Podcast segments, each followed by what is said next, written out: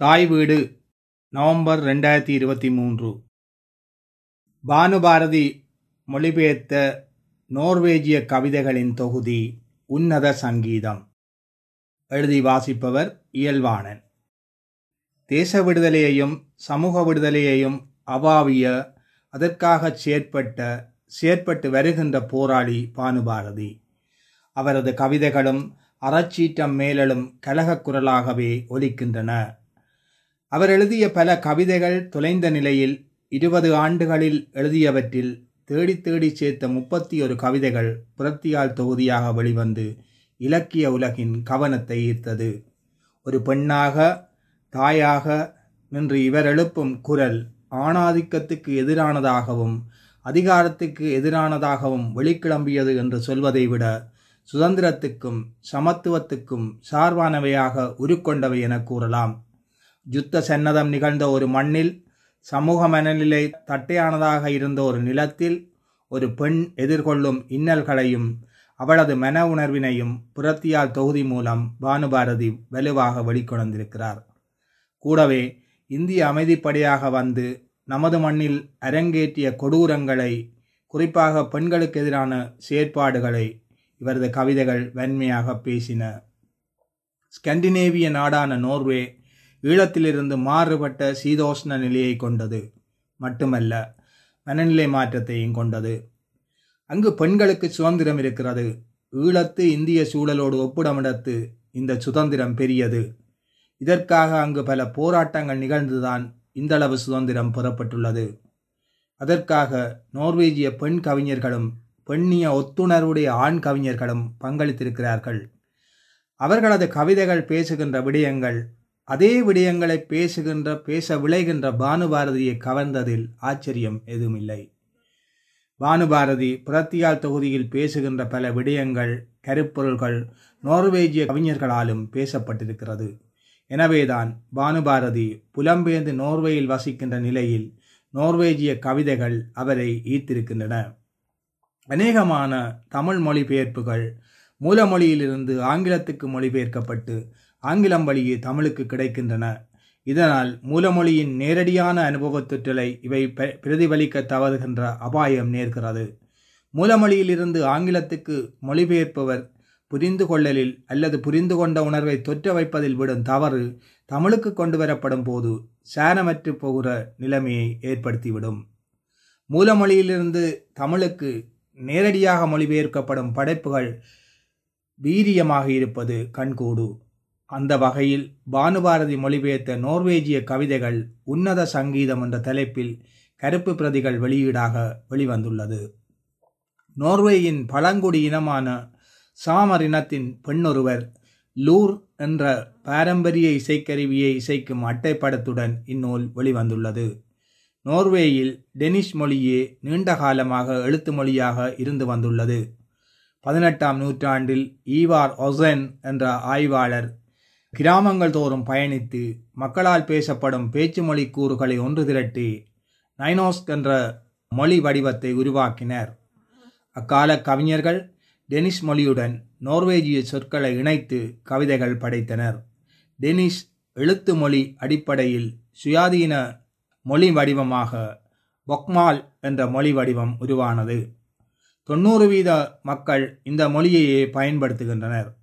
பானுபாரதி பயின்ற மொழியும் இதுதான். ஆனால் நோர்வேஜிய கவிதைகளை படிக்க வேண்டுமானால் நைனோஸ்க் மொழி பற்றிய அறிவும் வேண்டும். இந்த நிலைமையில்தான் அங்கு பிறந்து வளர்ந்து படித்த தனது பிள்ளைகள் மூலம் சரிபார்த்து இந்த கவிதைகளை பானுபாரதி மொழிபெயர்த்திருக்கிறார் என்பது முக்கியமானது. மரியதக்வாம் இங்கர் ஹஹருப் வில்லி பிளாக் ஸ்டெயின் மேஹ்ரன் இங்கபர்க் நாஸ்வெட் ஹெல்ஸ் வெட்சென்ட் ஆகிய ஆறு கவிஞர்களின் இருபத்தி ஆறு கவிதைகளை பானுபாரதி மொழிபெயர்த்து இந்நூலில் தந்துள்ளார். இந்நூலுக்கு பெண்ணியலாளர் விமர்சகர் வானா கீதா மிக விரிவான அணிந்துரை ஒன்றை வழங்கியிருக்கிறார். அந்நிய மொழியை நம்பிக்கையுடன் கையாளும் போது அந்த மொழியில் அது புழங்கும் வெளியில் ஒருவருக்கான இடம் உத்தரவாதம் பெறுகிறது. இதனால்தான் தன்னுடைய பயணத்தில் கடந்து வந்தவற்றை ஏதோ ஒரு வகையில் பேசும் கவிதைகளை பானுபாரதி மொழிபெயர்க்க வந்தார். தான் மீட்டெடுத்த வாழ்க்கைவேர்களை தமிழ் இலக்கிய தடத்தில் அவர் கடத்தியுள்ளதாக கொள்ளலாம் என்று அவரது கவிதை தெரிவுகள் குறித்து வானா கீதா பேசுவது முக்கியமானது. இவரது வாசிப்பில் மிகவும் ஆகர்ஷித்த கவிஞை மரிய தக்வாம். பதிமூன்று கவிதை தொகுதிகளையும் இரண்டு நாவல்களையும் சில நாடகப் பிரதிகளையும் எழுதியவர். திரைப்படங்களிலும் நடித்தவர். தனது இறுதி காலத்தை முதியோர் இல்லத்தில் கழித்து தனது எண்பத்தி ரெண்டாவது வயதில் காலமானார். இவரது கவிதைகள் ஒரு பெண்ணாக தாயாக நின்று பேசுகின்றன. இவரது கவிதைகளில் வெளிக்கொணரப்படும் காதல் காமம் நேசம் கோபம் துன்பம் போன்றவை இவரது சொந்த அனுபவங்களே என்று இவரது வாசகியான மரியான் ஜெய்டே குறிப்பிடுவார். நான் வரலாற்றில் வாழ்ந்தேன். என் கைக்கட்டிய எல்லாவற்றையும் வசப்படுத்தி கொண்டேன். எல்லோராலும் இதை சாத்தியமாக்க கூடும் என நான் நினைக்கவில்லை என்பது மரிய தக்மாவினுடைய வாக்கு மூலம். இவரது ஒரு பெண்ணின் பணி முடிவடைகிறது என்ற கவிதை மிக முக்கியமான எளிமையான கவிதை. ஐந்து தடவைகள். ஒவ்வொரு தடவையும் ஒன்பது மாதங்கள். குமட்டலும் வாந்தியுமாய் அமைதிப்படுத்தியது. ஐந்து தடவைகள். ஒவ்வொரு தடவையும் ஒன்பது மாதங்கள். குமட்டலும் வாந்தியுமாய் அவதிப்படுத்தியது. சமையல் கட்டின் பல்வேறு வாசனைகள் என்னை சூழ்ந்து அழுக்குரைத்தன. கண்ணாடியில் தெரிக்கும் என் உருவமோ பொங்கிய புளித்தமா போன்றிருக்கும். எனது முகம் வெளிறி திரிந்து அடையாளம் தொலைந்து போனது. ஓ கடவுளே படுக்கை அறையிலும் குழந்தைகள் பணியிலும் எனது காலங்கள் கழிந்தனவே. எனது இரத்தத்திலும் சதையிலும் இருந்து ஐந்து உயிர்களை வெளியே தந்தேன். இன்றோ ஐந்து அந்நிய மனிதர்களை சந்திக்கிறேன். ஒவ்வொரு பிரசவத்தின் போதும் உடலம் தளர்ந்து வலுவிழந்து போனேன். எனது வயிறோ ஒரு பை போன்று தொங்கியபடி அடுத்த தடவைக்காய் காத்திருந்தது. எனது மார்புகள் பசித்த உதடுகளால் உறிஞ்சப்பட்டன.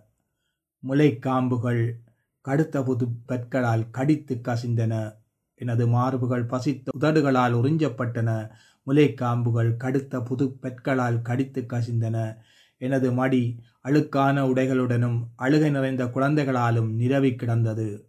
எனது முகம் அவர்களது முத்தங்களாலும் கண்ணீராலும் ஈரங்காயாதிருந்தது. எனது சர்வாங்கமும் திருமணத்தால் ஆக்கிரமிக்கப்பட்டு கிடந்தது. இதுவே எனது வாழ்க்கையாயிருந்தது. அந்த நாளெல்லாம் நான் வாழ்ந்தேன். ஆனால் அறிந்திருக்கவில்லை. ஓய்வுக்காக நான் அணுங்கினேன் என்று. இப்போது ஐந்து மனிதர்கள் கடமையின் பொருட்டு வந்து விட்டு செல்கின்றனர். புண்படும் வார்த்தைகளை உதிர்க்கின்றனர். நான் அதிகமாக தொந்தரவு செய்வதாக முறைப்பாடு செய்கின்றனர். நான் எனக்குள்ளே புதையுண்டு போகாதபடி எனக்கொன்றொரு உகந்த பொழுதுகளை நான் தேடியாக வேண்டும். வாழ்க்கை எப்போதும் இப்படியானதா? இந்த கவிதை வெளிப்படுத்துவது தனியே நோர்வேஜிய அனுபவமா? எங்கள் நகரங்களில் இருக்கிற ஒவ்வொரு தாயினதும் குரல் அல்லவா? முதியோர் இல்லங்களில் காலத்தை கடத்தும் தாய்மாரின் ஆன்மகீதமல்லவா? அல்லவா குளிருறைந்த தெளிவான நாளொன்றில் என்ற கவிதையிலும் மரிய தக்மாம் இது பற்றி பேசியுள்ளார். குடும்ப வாழ்வில் ஆண் பெண் உறவு நிலையில் பெண் பலமற்று வகையற்று இருப்பதையும் இவரது கவிதைகள் பேசுகின்றன. ஒருபோதும் என்னால் என்னை ஆளுகை செய்ய முடியவில்லை. இதம் வேண்டி கரங்களை பெற்ற இன்னொரு முறை நான் முனையும் போதெல்லாம் மீண்டும் மீண்டும் சிறைப்படுத்தப்படுகிறேன். நீ என்னருவில் இல்லாத கணங்களிலும் கூட எனது மூளைக்குள் குடிகொண்டு உயிர்க்கலங்களை சிதைக்கிறாய். உனது நாடக மேடையில் நான் ஒரு பொம்மை மாத்திரமே. இதையே பானுபாரதி சற்று ஆக்ரோஷமாக சொல்கிறார். ஒட்கா நிரப்பப்பட்ட உனது கண்ணாடி குவளையில் எலுமிச்சை சீவல்களாய் எனது கனவுகளோடு வாழ்வும் கரைந்து போனதேன் என்ற எனதொரு கேள்விக்கு உன்னிடமும் விடையில்லை. உன்னை படைத்த உன் அப்பனின் ஆண்மையிலும் விடையிருக்கப் போவதில்லை. அம்மிக்கல்லில் அடித்து நொறுக்கப்படும் சிதறதேங்காய் போல உனது ஆண்மை நொறுக்கப்படும் போது ஒட்காவிலும் பியரிலும் கரைந்து போன கணங்களிலிருந்து எனக்கான பதிலை கண்டடையக்கூடும் ஆண்மைகொள் பிரத்தியால் தொகுதியினுடைய பக்கம் பதினெட்டில் இந்த கவிதை வெளிவந்திருந்தது. ஆண்பண்ணுறவின் போலித்தனத்தை அருகருகா என்ற தலைப்பிலான கவிதை இப்படி பேசுகிறது. வா உனது கரங்களை இன்னொரு முறை நீட்டு. இப்போதோ மற்றவர்கள் தெரிந்து கொண்டதை இனியனின் நாங்கள் தெரிந்து கொள்வதாய் பாவனை செய். ஆனால் எப்போதும் நாங்கள் அலட்டிக் கொண்டதே இல்லை. ஏனெனில் நாங்கள் எப்போதாவதுதான் ஒருவரை ஒருவர் நேசித்தோம். சிறிது காலம் தோன்றி மறைகிற நிரந்தரமற்ற வாழ்வை பேசுவனவாக மரிய தக்வாமினுடைய பெரும்பாலான கவிதைகள் இருந்துள்ளன. அவை உலகு தழுவிய பெண் குரலாக ஒலித்தன.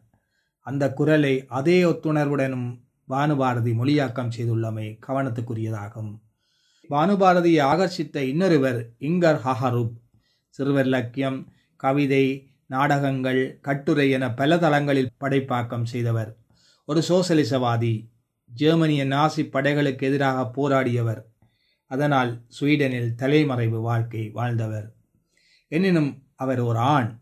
அன்றைய ஆணாதிக்க நோர்வேஜிய சமூகத்தில் தெளிவும் உறுதியும் கொண்ட ஒரு பெண்ணின் குரலாக ஒலித்தவர். அவரது கவிதைகள் விடுதலைக்கான அழைப்பாகவே கட்டவிழ்ந்தவை. அவரது அவுஸ்ட் ஒஹாய் என்ற கவிதை நோர்வேஜிய மக்களின் இரத்த நாளங்களை புடைக்க வைத்த விடுதலை பாடலாகும். எல்லாவற்றையும் எல்லாவற்றையும் இழந்த போதும் சளைக்காது. ஆயிரம் ஆயிரமாய் மலையென திரண்டெழுவர் ஓ மரணித்த தோழர்களே அவர்களால் எம்மை ஒருபோதும் அடியணி செய்ய முடியாது. ஆனால் பெண்கள் பற்றியும் பெண்ணிலன் என்றும் அவர் கவிதைகள் வடித்துள்ளமை முக்கியமானது. மரியத் அக்வாம் ஒரு பெண்ணாக நின்று தனது சொந்த அனுபவங்களை பேசும் நிலையில் இங்கர் ஹாஹரூப் ஒரு பெண்ணினுடைய ஒத்துணர்வோடு கவிதைகளை படைப்பதை காணலாம். அவரது கார்த்திகையாள் கவிதை அத்தகைய ஒன்று. கார்த்திகையாள் நம்பிக்கையை தொலைத்துவிட்ட வயதான பெண்ணவள். மிகவும் நேசத்துக்குரியதான சூரியன் அவளை விட்டு சென்ற பின்னர் ஒரு சாம்பர் நிட ஆடையை தனது மெலிந்த தோள்களில் போர்த்திக் கொள்கிறாள். அவளது முகம் தனிமையால் இறுகி போயுள்ளது. இன்னொரு கவிதை இப்படி பேசுகிறது. என்னை இப்படித்தான் உனக்கு வேண்டும். களைத்து போன உனது மூளை இழைப்பார ஒரு இரவில் களியாட்டத்தில் மதுவோடும் புகை வளையங்களோடும் நீ சிரிப்பதற்கான வேடிக்கை பொருளாய் மட்டும் நான் உனக்கு வேண்டும். என்னை இப்படித்தான் உனக்கு வேண்டும். களைத்து போன உனது மூளை இளைப்பார ஒரு இரவில் களியாட்டத்தில் மதுவோடும் புகை வளையங்களோடும் நீ சிரிப்பதற்கான வேடிக்கை பொருளாய் மட்டும் நான் உனக்கு வேண்டும். ஒரு பெண் நிலை நின்று இந்த கவிதையை இங்கர் ஹாகாரு படைத்துள்ளமை கவனிக்கத்தக்கது. வில்லி பிளாக் எழுதிய வலி ஒன்று வலி ரெண்டு என்ற கவிதைகளும் ஸ்டெயின் மெஹ்ரன் எழுதிய ஒரு கவிதையும் டென்மார்க்கை சேர்ந்த இங்கபர்க் எழுதிய ஒரு கவிதையும் ஹெல்ஸ் வெட்சன் எழுதிய ஏழு கவிதைகளும் பானுபாரதியால் மொழிபெயர்க்கப்பட்டு இந்த நூலிலே இடம்பெற்றுள்ளன. கெல்ஜினுடைய உன்னத சங்கீதம் கவிதையே நூலின் தலைப்பாக இருக்கிறது. உண்மையான காதலை அவாவும் பெண்ணின் குரலாக இக்கவிதை கட்டவிழ்கிறது. நண்ப என்னை நேராக முகங்கொள் எதற்காகவும் அச்சப்படாதே. சுற்றிலுமாக மூடி அடைக்கப்பட்ட பூங்காவனமாக என்னை ஆக்கிவிடாதே. அல்லது உனக்கு தாகம் ஏற்படும் வேளைகளில் அதை தணிப்பதற்கான ஊற்றாய் மட்டுமண்ணி உனதென்ற முத்திரே இட்டனை மூடாதே. நாம் இருவரும் இணைந்திருப்போம். நிபந்தனையற்று மனிதர்களாக மட்டும் நாம் இணைந்திருப்போம். இந்த கவிதை எழுதிய கெல்ச் கூட ஒரு ஆண்தான். இப்படி எழுதுகிற மனநிலை நோர்வே ஆகிய அந்த நாட்டிலே சித்தித்திருக்கிறது. வானா கீதா குறிப்பிடுவது போல பெண்களின் அந்தரங்க உலகிலே ஆண்கள் நுழைந்து அதை கலைத்து போடுவதை பேசும் கவிதைகள் இந்த நூலிலே உள்ளன. சுதந்திரத்தை அவாவும் கவிதைகளும் உள்ளன. எல்லாவற்றுக்கும் மேலாக மானிடத்தின் குரலாக இவரது கவிதைகளை தமிழ் பாசக பரப்புக்கு தந்திருக்கின்ற பானுபாரதியினுடைய பணி பெரியது. நன்றி.